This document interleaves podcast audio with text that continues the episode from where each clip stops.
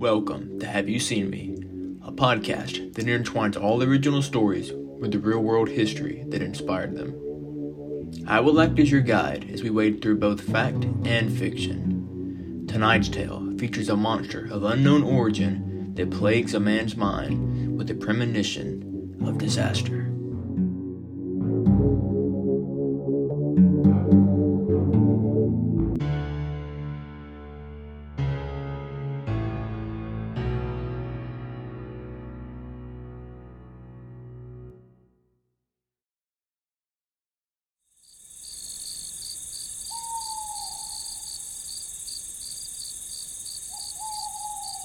The sparkling stars of the night sky streaked across the dark horizon.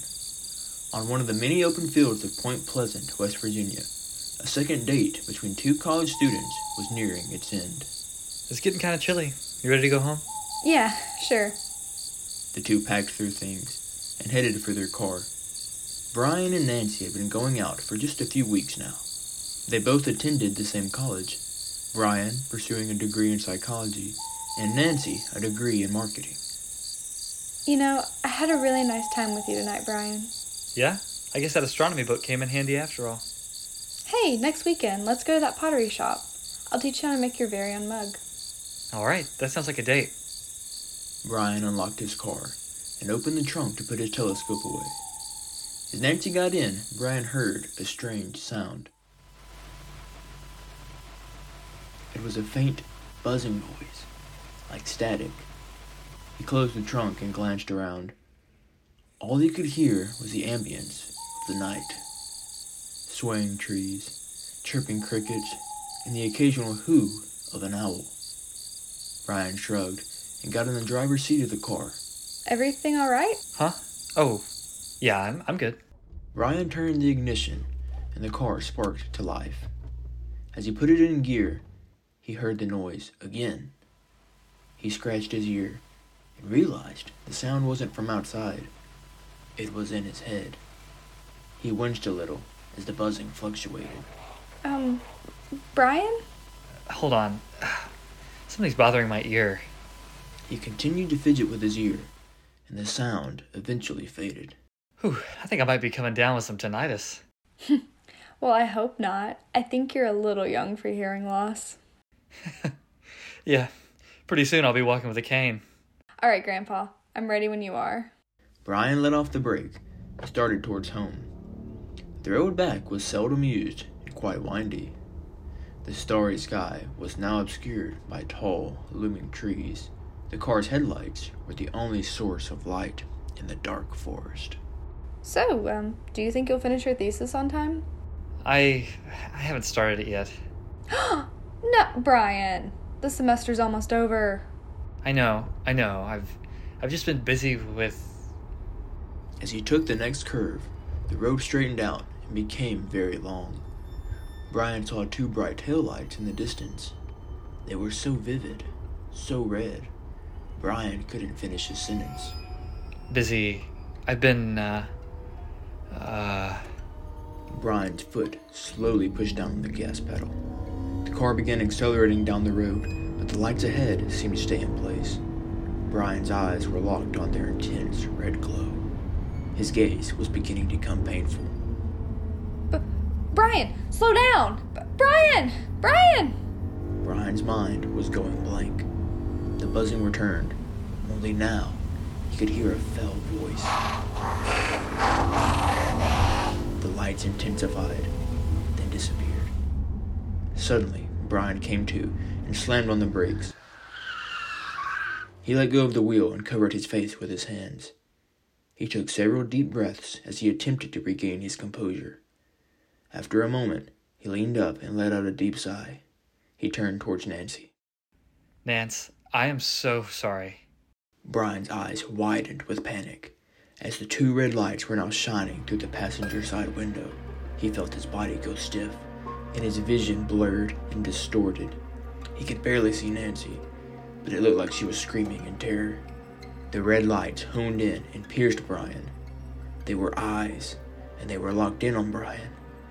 Whatever it was standing outside the vehicle, it was massive, with a body so black it seemed to meld into the very shadow of the woods. Every sense Brian had went numb, and he could only see and hear the creature. Through the deafening buzzing, Brian discerned a voice.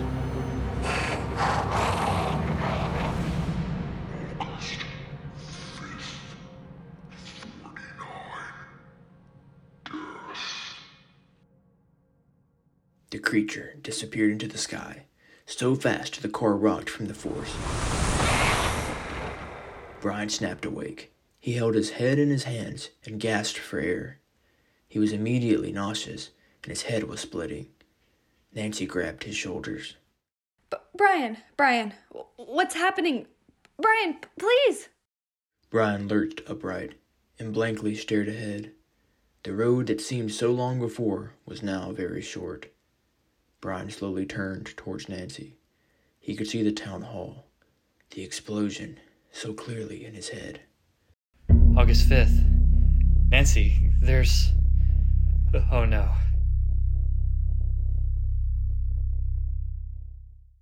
What did Brian see on that fateful night? It's time we look at the terror of Point Pleasant, the Mothman. During World War II, an area near Point Pleasant, West Virginia, housed several munition bunkers throughout its forests. After the war, the buildings were abandoned and scarcely visited.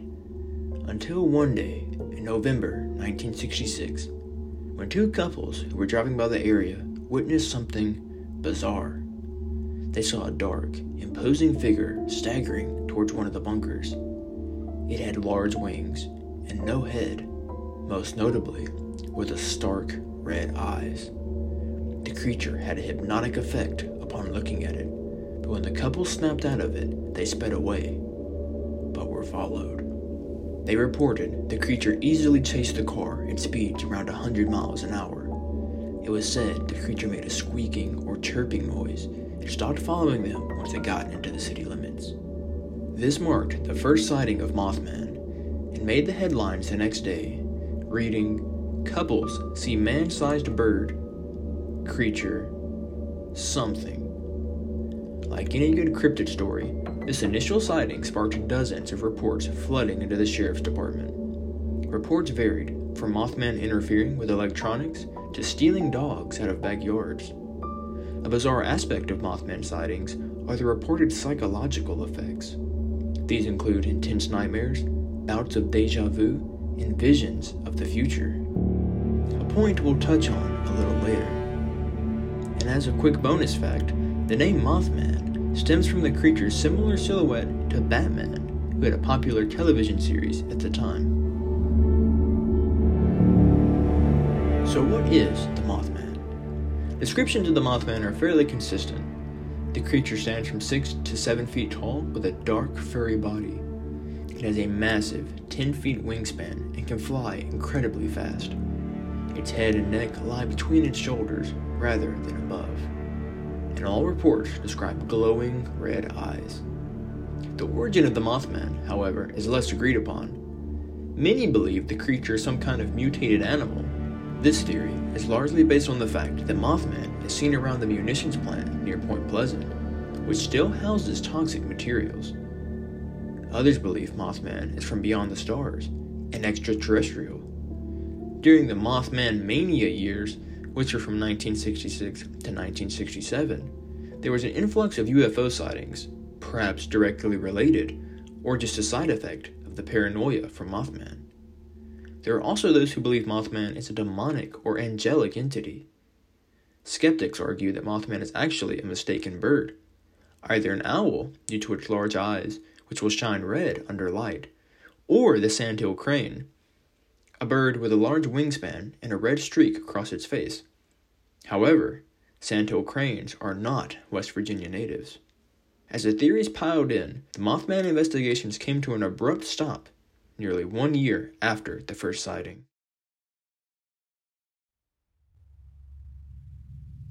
On December 15th, 1967, tragedy would strike at Point Pleasant. The Silver Bridge, built in 1928, connected Point Pleasant to Gallipolis, Ohio, and was used by many to commute from town to town. On this fateful day, the bridge collapsed, resulting in the deaths of 46 people, making this event one of the worst bridge disasters in American history. So, where does Mothman tie in? Before the bridge collapse, a journalist specializing in UFOs named John Keel came to Point Pleasant to investigate the sightings of Mothman. It was during this time that he wrote his book, The Mothman Prophecies, in which he details his studies of the sightings. Keel concludes in this book that sightings of UFOs and creatures like Mothman are interdimensional rather than extraterrestrial. In layman's terms, Keel believes that these sightings are visions from a parallel dimension. Nonetheless, in his book, Keel connects the Mothman sightings to the collapse of the Silver Bridge. It's important to note that Mothman is not thought to be directly responsible for the collapse, but instead is thought of as some kind of ill messenger, a symbol of doom. After this event, sightings of Mothman have become incredibly rare. The legacy of Mothman runs deep into West Virginia's roots. Mothman's home, Point Pleasant, has a statue commemorating the monster. Every year, the town hosts the Mothman Festival, which draws in many tourists to partake in the Winged Terrors festivities. Mothman has even been on the big screen. John Keel's book, The Mothman Prophecies, was adapted into a motion picture in the year 2002, further cementing Mothman as one of America's iconic cryptids. Now that you know the history of Mothman, we can resume Brian's story and witness its dramatic finale. In the days after that fateful night on the road, Brian tried to play off the whole event as a joke, but there was no third date for him and Nancy. He threw himself back into his studies, but had a difficult time staying focused. He began having feverish nightmares. At first, he only dreamed about the vision he had seen initially the courthouse at three in the afternoon, an explosion. But as time went on, the nightmares became daydreams. The vision became wildly vivid. He saw the twisted expressions of the 49 victims. Their painful screams echoed in his ears. Ash rose up into the dark clouds. Brian tried to manage his hallucinations, but they became too much to bear. He dropped out of college, quit his job, became secluded in his apartment. Four months had now passed since his encounter. Brian sat in his living room, staring at the clock. He rubbed its unkept stubble as he faded in and out of consciousness. He suffered from insomnia for a while now, and couldn't remember the last time he had slept through the whole night. He watched the clock on the wall tick, tick, tick until it struck 3 p.m. The ringing of the clock shook the house, and Brian covered his ears. No, no. Go away. Get, get out of my head. He snapped awake. He looked at the clock. Its batteries had long gone out. It was the doorbell ringing. He crept towards the door and barely cracked it open. Who is it? Um, Brian? Hey, it's me, Nancy. Nancy? Why? What are you doing here? Well, I wanted to see you. I haven't seen you since, um. Well, to be frank, I'm worried about you, Brian. Brian hesitated, but found the courage to open the door. He slouched in embarrassment at his appearance. Nancy did her best not to make a face. The two sat across from each other in the living room, Nancy upright and Brian huddled in his chair. So, how's school? Well, um, it's good. But I heard you dropped out. Yeah, it, uh, it wasn't for me. Brian. Ryan darted his eyes away, not wanting to make eye contact. Come on, Brian, what's going on? I know something happened. And I know we haven't seen each other, but I do care about you. I just want to help you. Brian shifted his whole body away from Nancy. He stared blankly at the wall. You think I'm crazy. You were there, but you didn't see it. Uh, uh, Brian, there was nothing there. No, you just didn't see it. You don't know what I saw. Well, what I'm still seeing. Well, have you told anyone? Who could I? Who, who would believe me? I'd be committed if I said anything about what's going to happen. What's going to happen? C- come on, what do you mean? I thought they were nightmares. That I was haunted by some wicked force. But now. Now I understand. Brian slowly turned towards Nancy. She leaned back in discomfort. His eyes were red and teary. I've been plagued with a premonition. I've been given the gift of foresight. They both sat still for a moment, and there was a silence in the room. Nancy shook her head and walked to the door. Her eyes were stinging from the tears. As she opened the door, she turned towards Brian. oh, I don't know what's wrong with you. But please, Brian, get some help and take care of yourself. Brian's expression remained blank.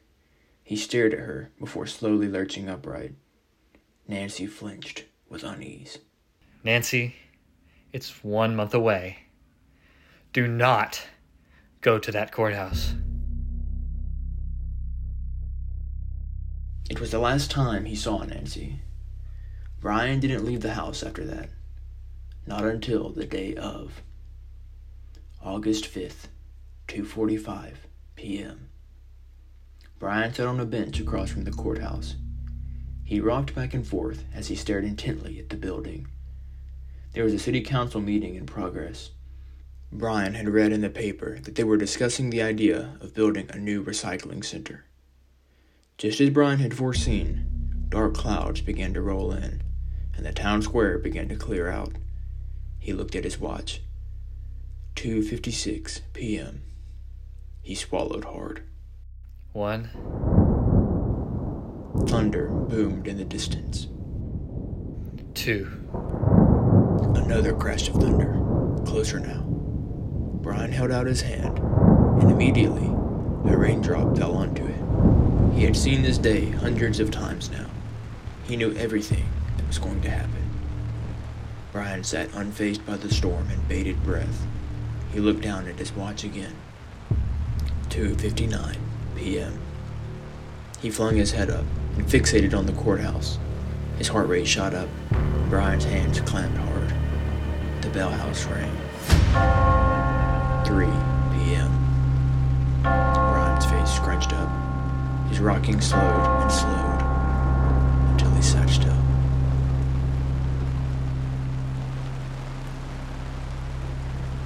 Then he grew cold from the rain. Nothing had happened.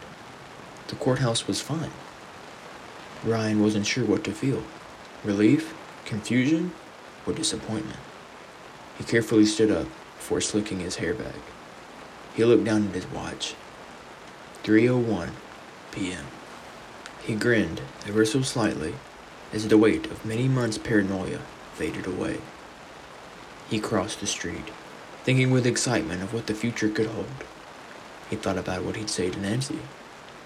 Maybe he could go back to college. His thoughts were interrupted by a familiar buzzing noise. Brian froze and looked up into the sky. The clouds were dark and heavy, but a flash of lightning illuminated a flying creature's silhouette. It looked down at Brian before disappearing into the storm. Brian stood frozen. He was so distracted, he didn't even realize he was standing in the middle of the road. Neither did the tanker truck driver. When he saw Brian, he jerked the wheel but lost control.